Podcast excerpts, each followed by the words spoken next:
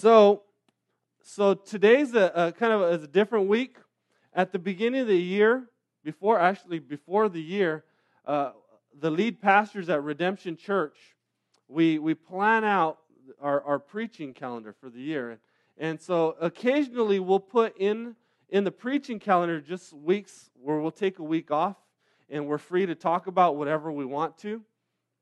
And so I, I choose to really uh, light and fluffy topic to talk about this week, right? I wanted to talk about pride.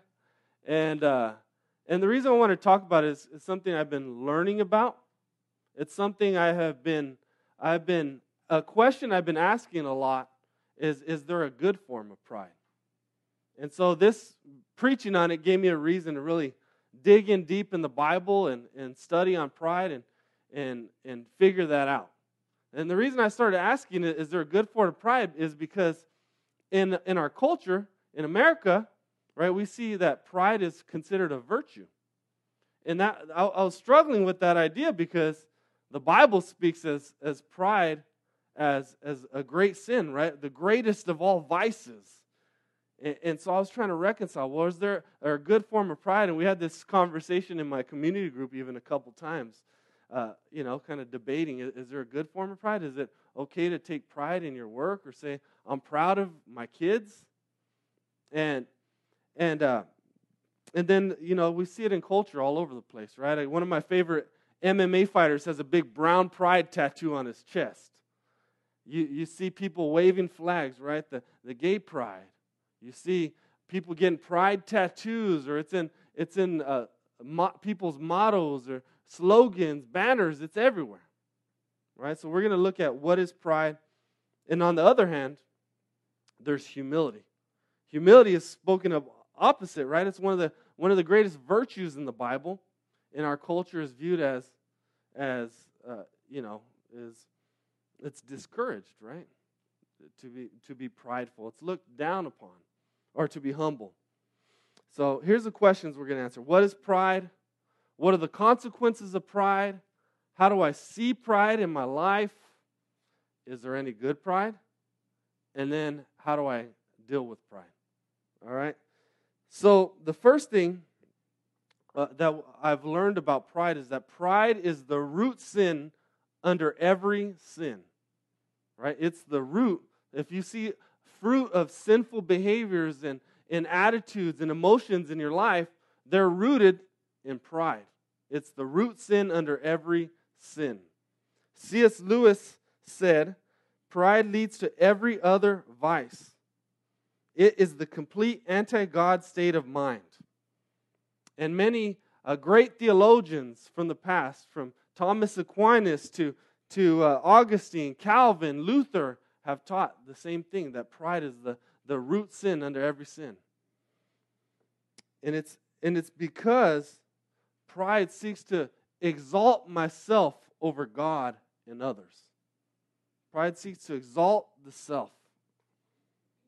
And pride ends up leading us to, to want to control our own life.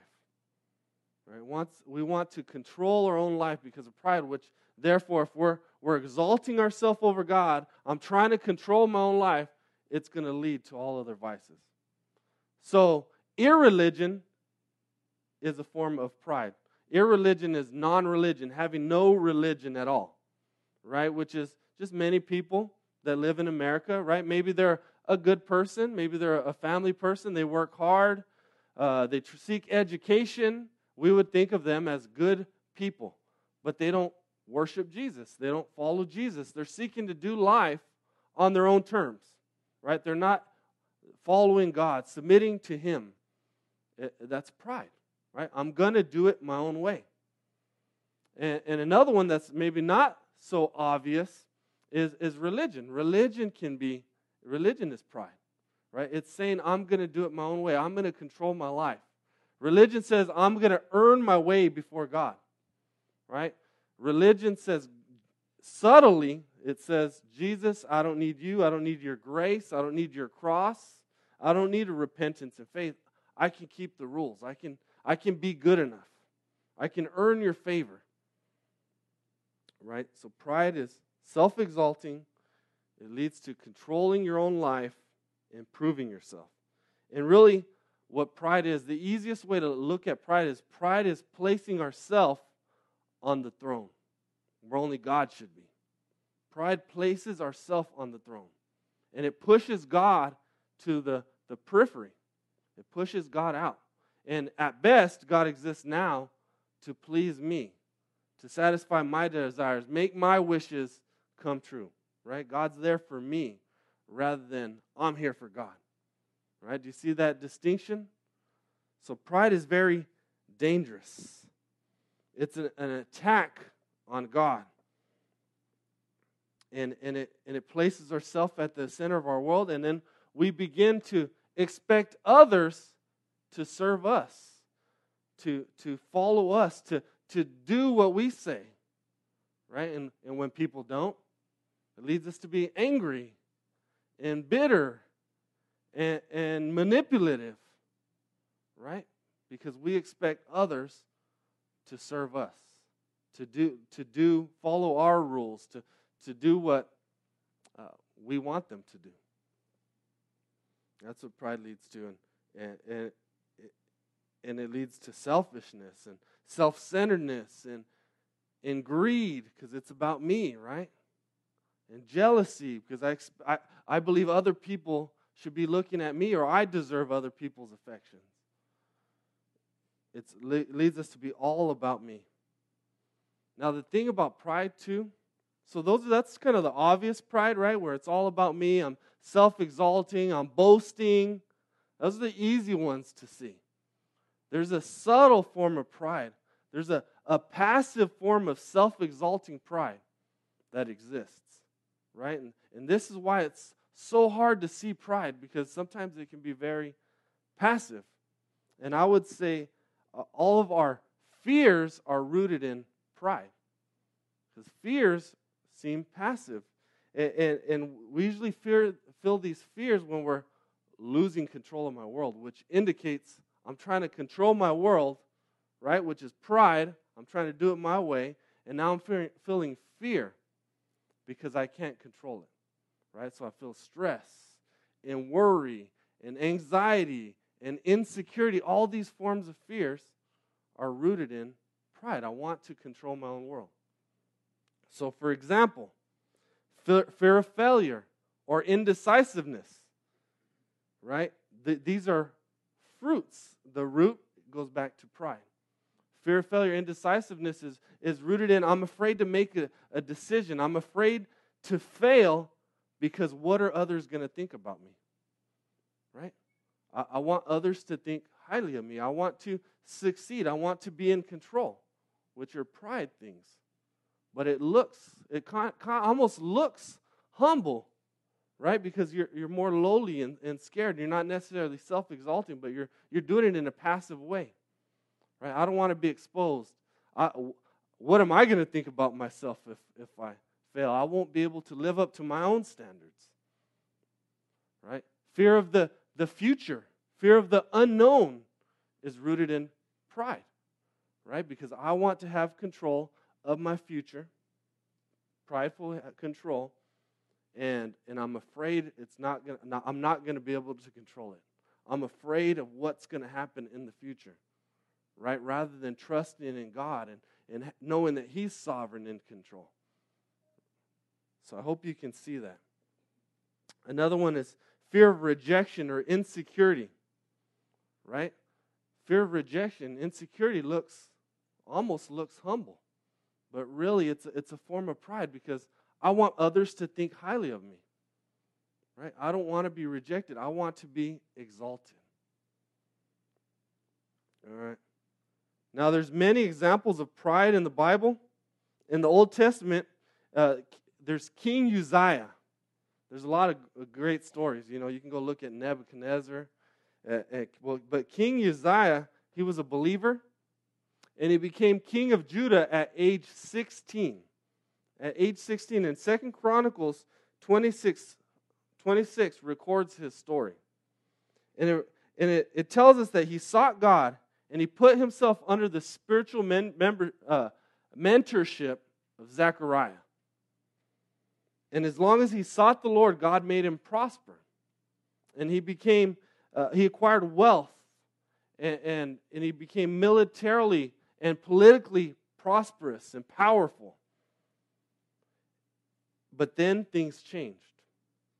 And in Second Chronicles 26 15, it says, His fame spread far, for he was marvelously helped till he was strong. But when he was strong, he grew proud to his destruction. Right? So instead of giving thanks to God and worshiping God, he, he grew proud. He exalted himself. He began to see himself more highly than he should have. Right? He sought to control his own life and, and do it his own way. Right? He pushed God to the periphery, to the outside. And what happened is, his downfall happened one day when he entered into the temple.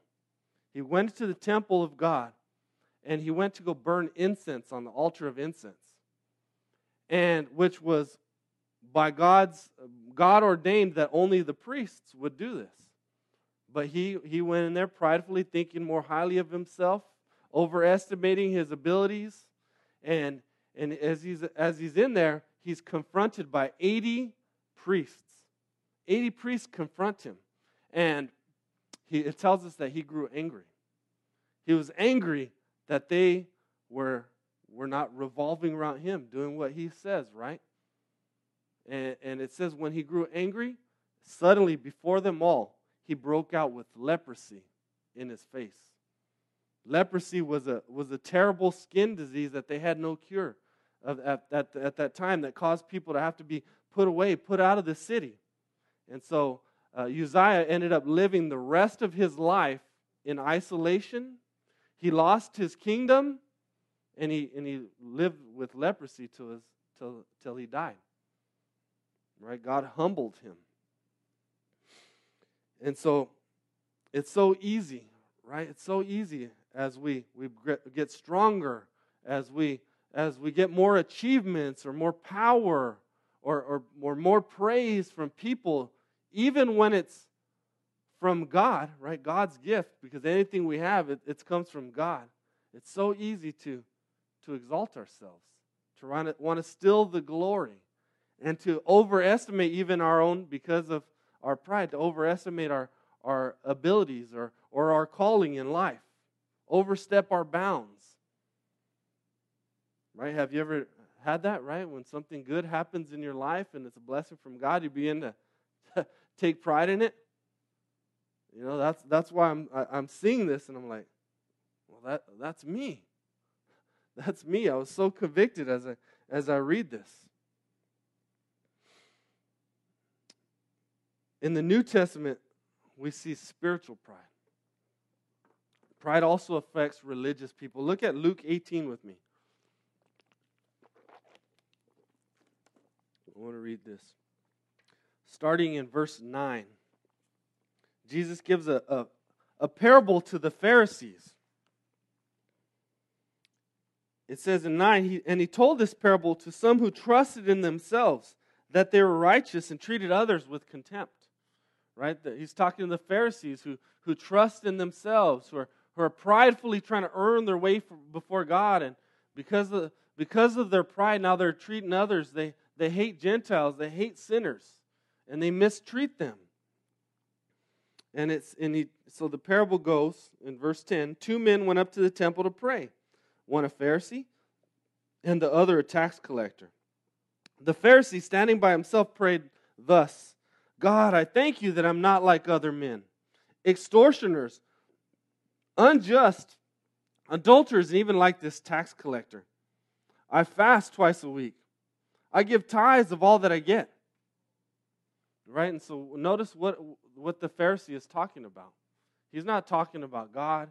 He's not glorifying God. He's talking about how good he is, right? Self exalting, and, and how bad other people are, right? Which pride leads us to want to tear other people down so we can exalt ourselves even more.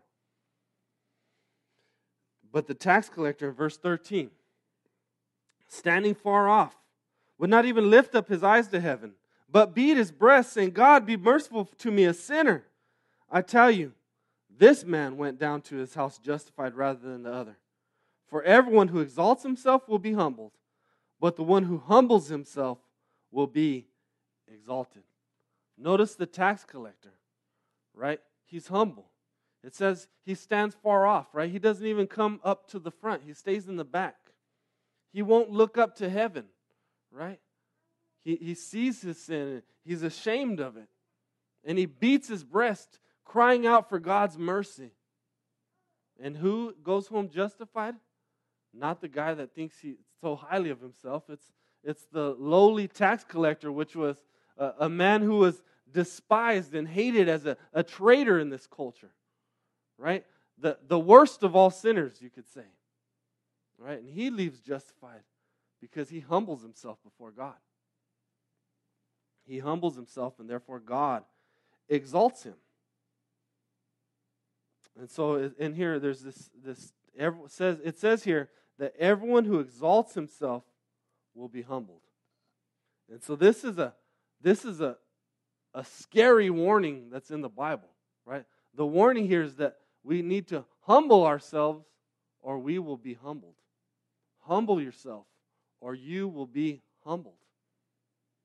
Proverbs 11:2 says pride leads to disgrace.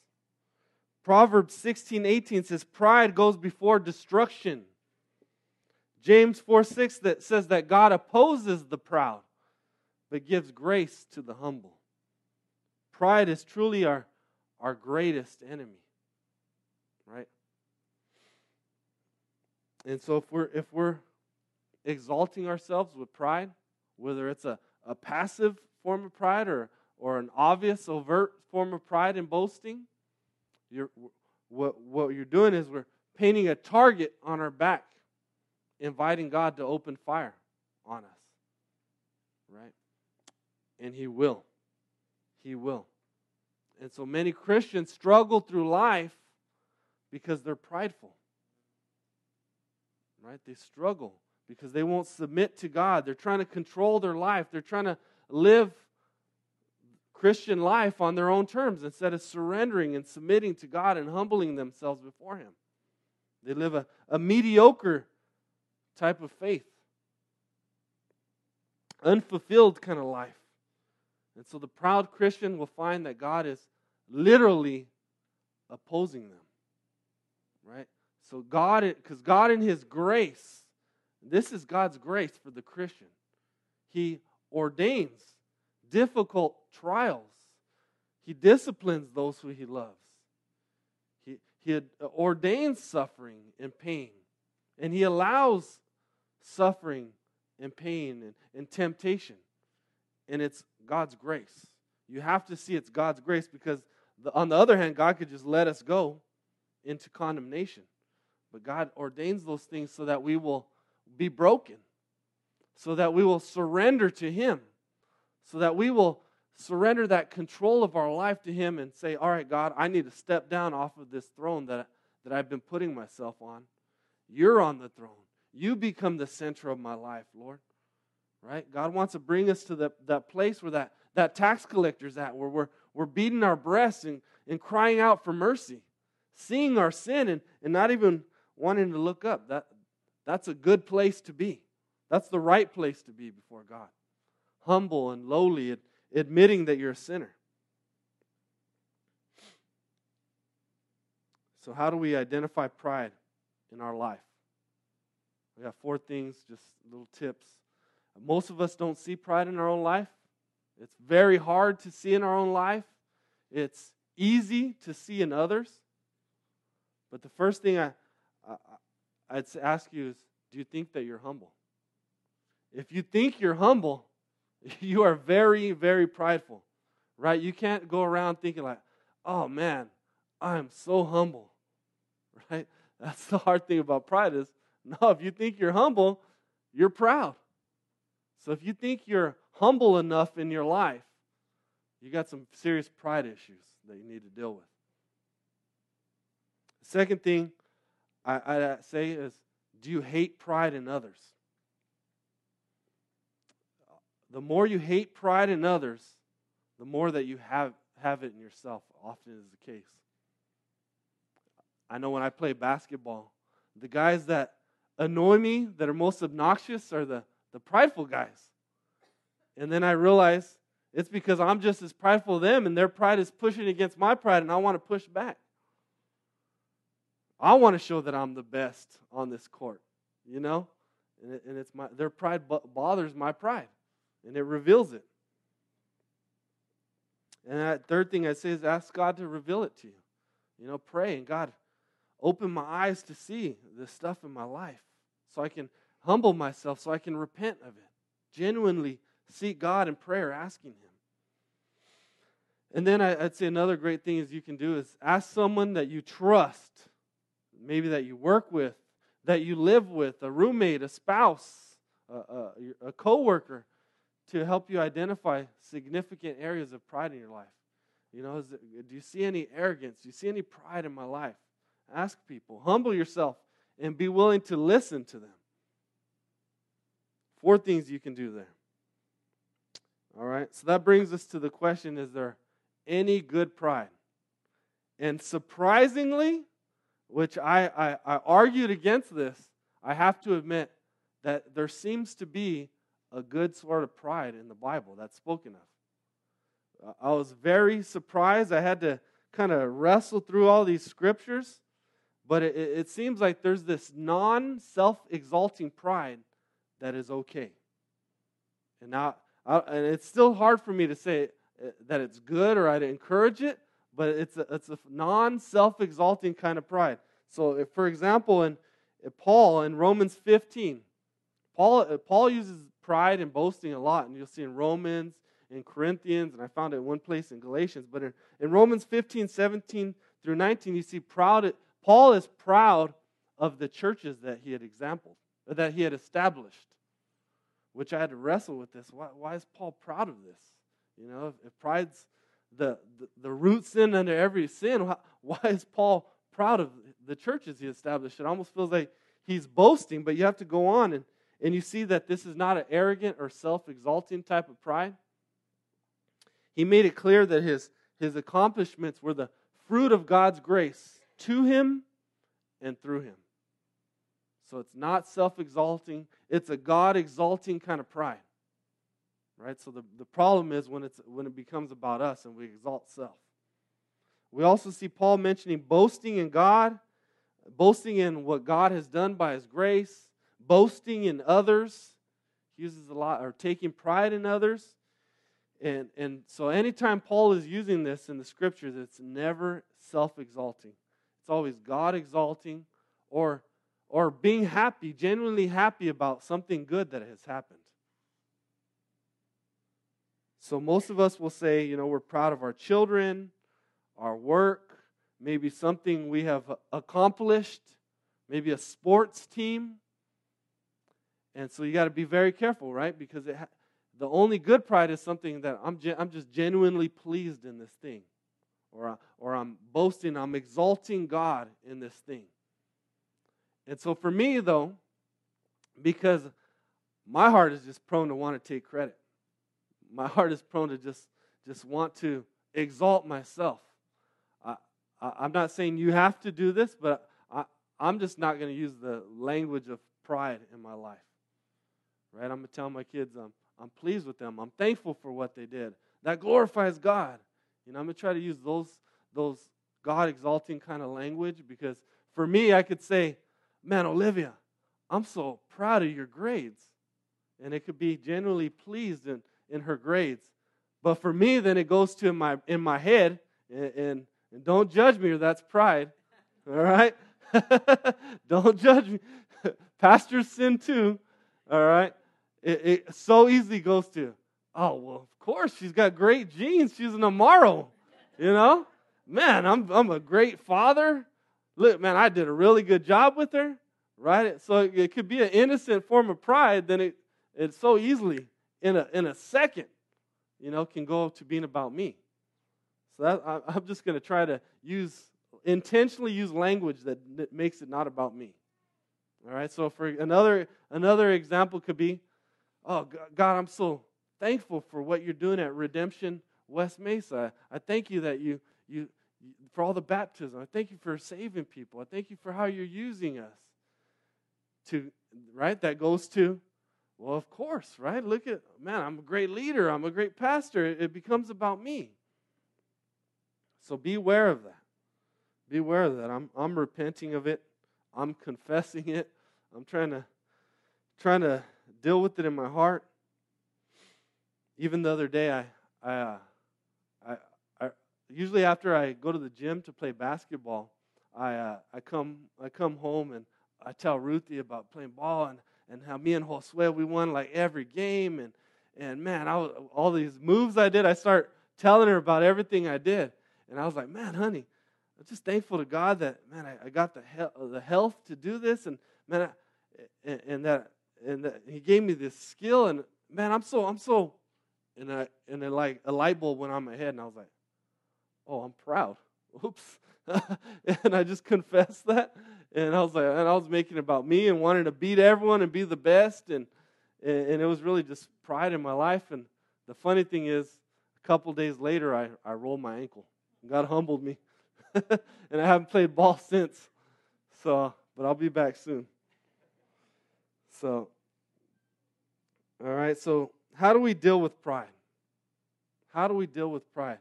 The Bible tells us that we're to humble ourselves. Right? The good news in all of this, I know it's very heavy when you start talking about pride. And it's scary. Hey, God's opposed to the proud. But but God, the good news is God doesn't want to crush us. He doesn't want to destroy us. He, he wants to give us His grace. He wants to restore us. He wants to exalt us. Right? That's what the, uh, it always starts out with God's, God's opposed, but then it says, here's what God wants, right? In Luke 18 14, it says, the one who humbles, himself will be exalted. James 4 6, God opposes the proud, but he gives grace to the humble, right? God wants to give grace, God wants to exalt us. Even the tax collector, right? He humbles himself. God justifies him. That's the good news. Right? That's that gives us hope and encouragement that God wants to, to deal with this in our life. And He wants to change us and, and free us from that. And He wants to be in control for our good. So, to understand humility, let's look at the greatest example of humility in history Jesus Christ. Turn to Philippians chapter 2.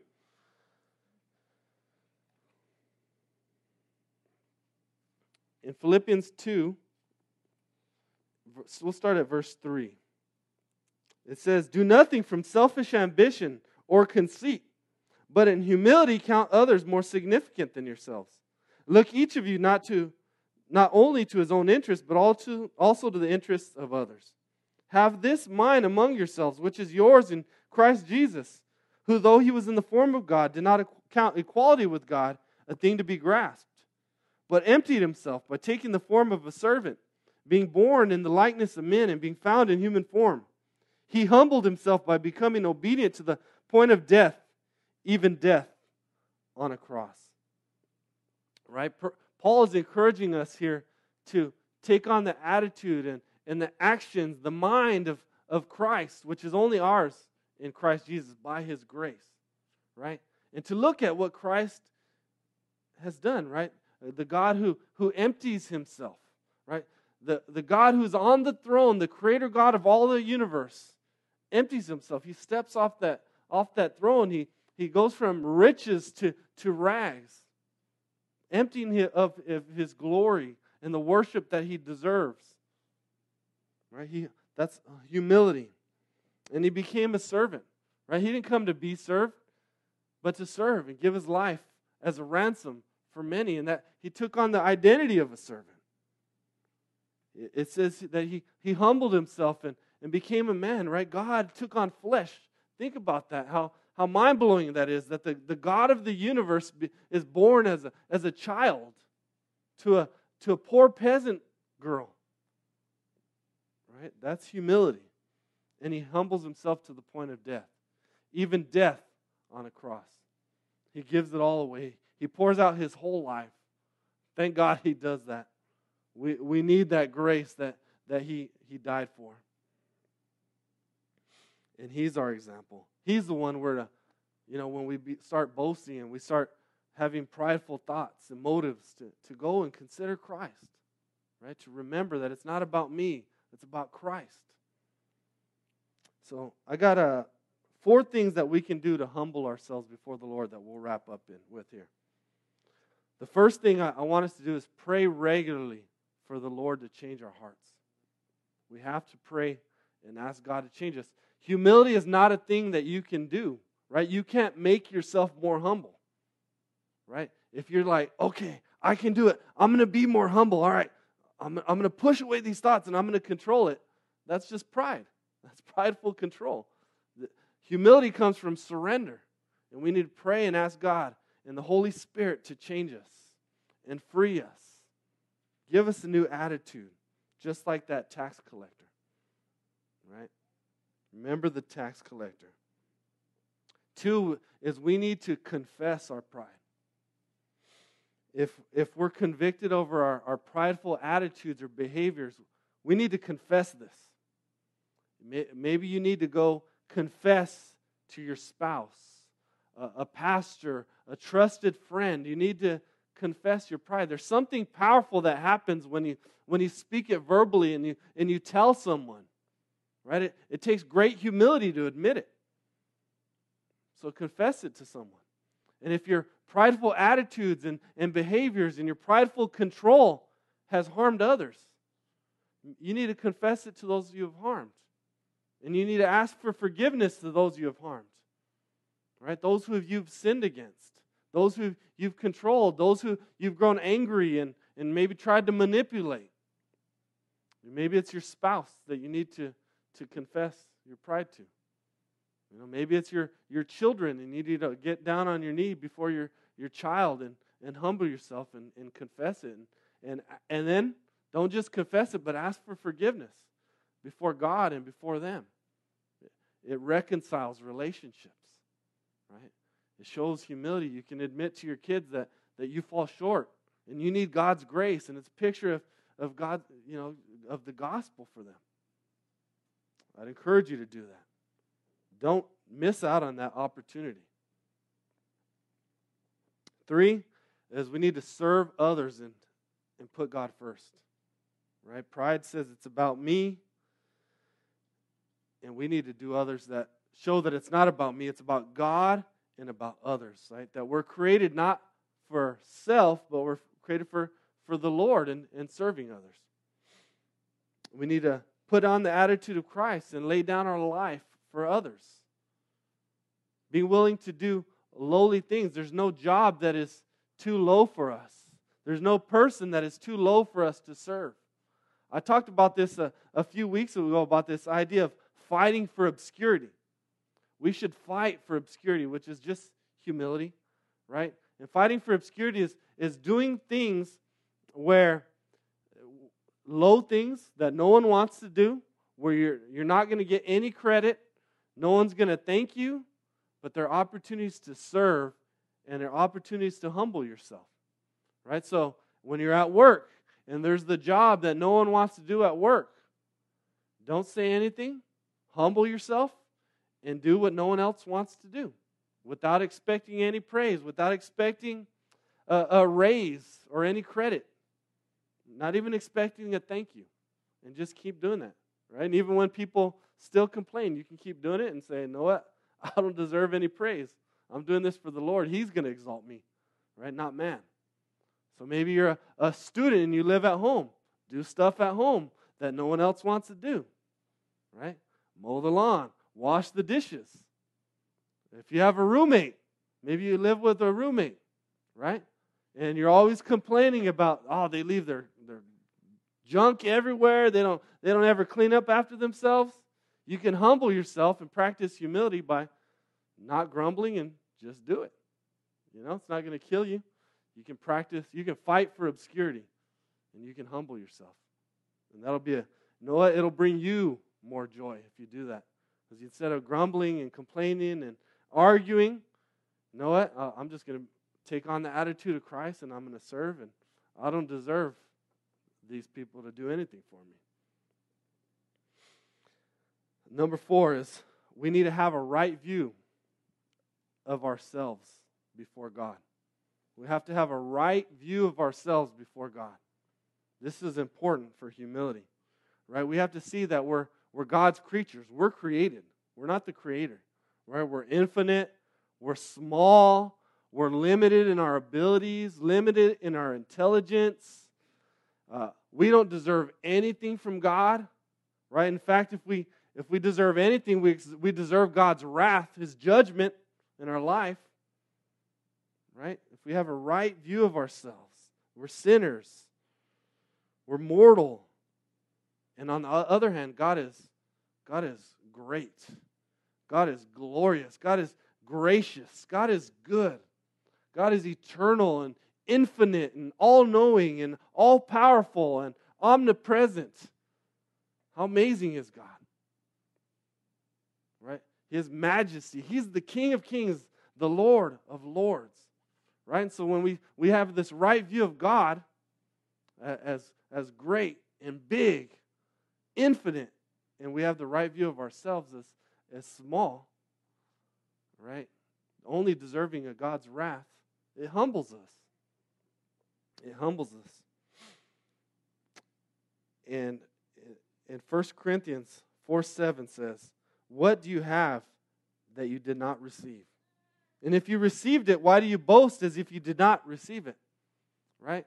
And so we, when we have a right view of, before God, then we see even the, the talents and, and the abilities and the gifts and everything that I have has been given by God. Right? I have a right view of God as He's the Lord and He gives gifts and, and abilities, and, and it's not me. Right? God is big. I'm small. That's humility. And so, developing this identity of a humble servant, it won't happen overnight. You'll never reach completion in this life, but we seek to be faithful to God and, and repent and, and confess and ask Him to change us, and, which is freedom. And, it, and it's like a, a, an onion, right? When you peel an onion, you pull off one layer, and what's there? Another layer, and another layer, and another layer, and you keep having to peel them. And, and that's how your life's going to look, right? You're not going to be like, oh, I dealt with pride, all done, I'm humble now, right? You're just going to have to keep dealing with it and dealing with it and confessing and repenting and seeking to humble yourself. And, and that's just going to be life, right? And, and, and, you know, forsaking pride and submitting, asking God and His Spirit to change us. And, and when we arrive before Christ, is when we'll be glorified. Right? When we when we're in his kingdom and he does away with all sin and death and pain, that's when we'll stand before Christ holy and perfect. But until then, we, we fight against pride, right? We try to peel off those layers one by one. And that's life, humbling ourselves before God. Let me pray. Lord Jesus, I, I pray, Lord, that if we've been convicted of pride today, Lord, that we wouldn't despair and, give up because, oh man, this is too much, but that's pride, thinking that, oh, it's too much for me to handle. Uh, I pray that we would surrender and know that you can handle our pride and you can deal with it. You can change us. You can free us. Help us surrender all things to you, Lord. Change us. Free us. I pray that we would not miss out on the opportunity to, confess our pride and ask for forgiveness, Lord. Repent and, even have maybe those relationships that have been harmed by own pride, the, the bonds of unforgiveness be broken, Lord. Thank you for this, Lord. Help us exalt you with all of our life. In Jesus' name, amen.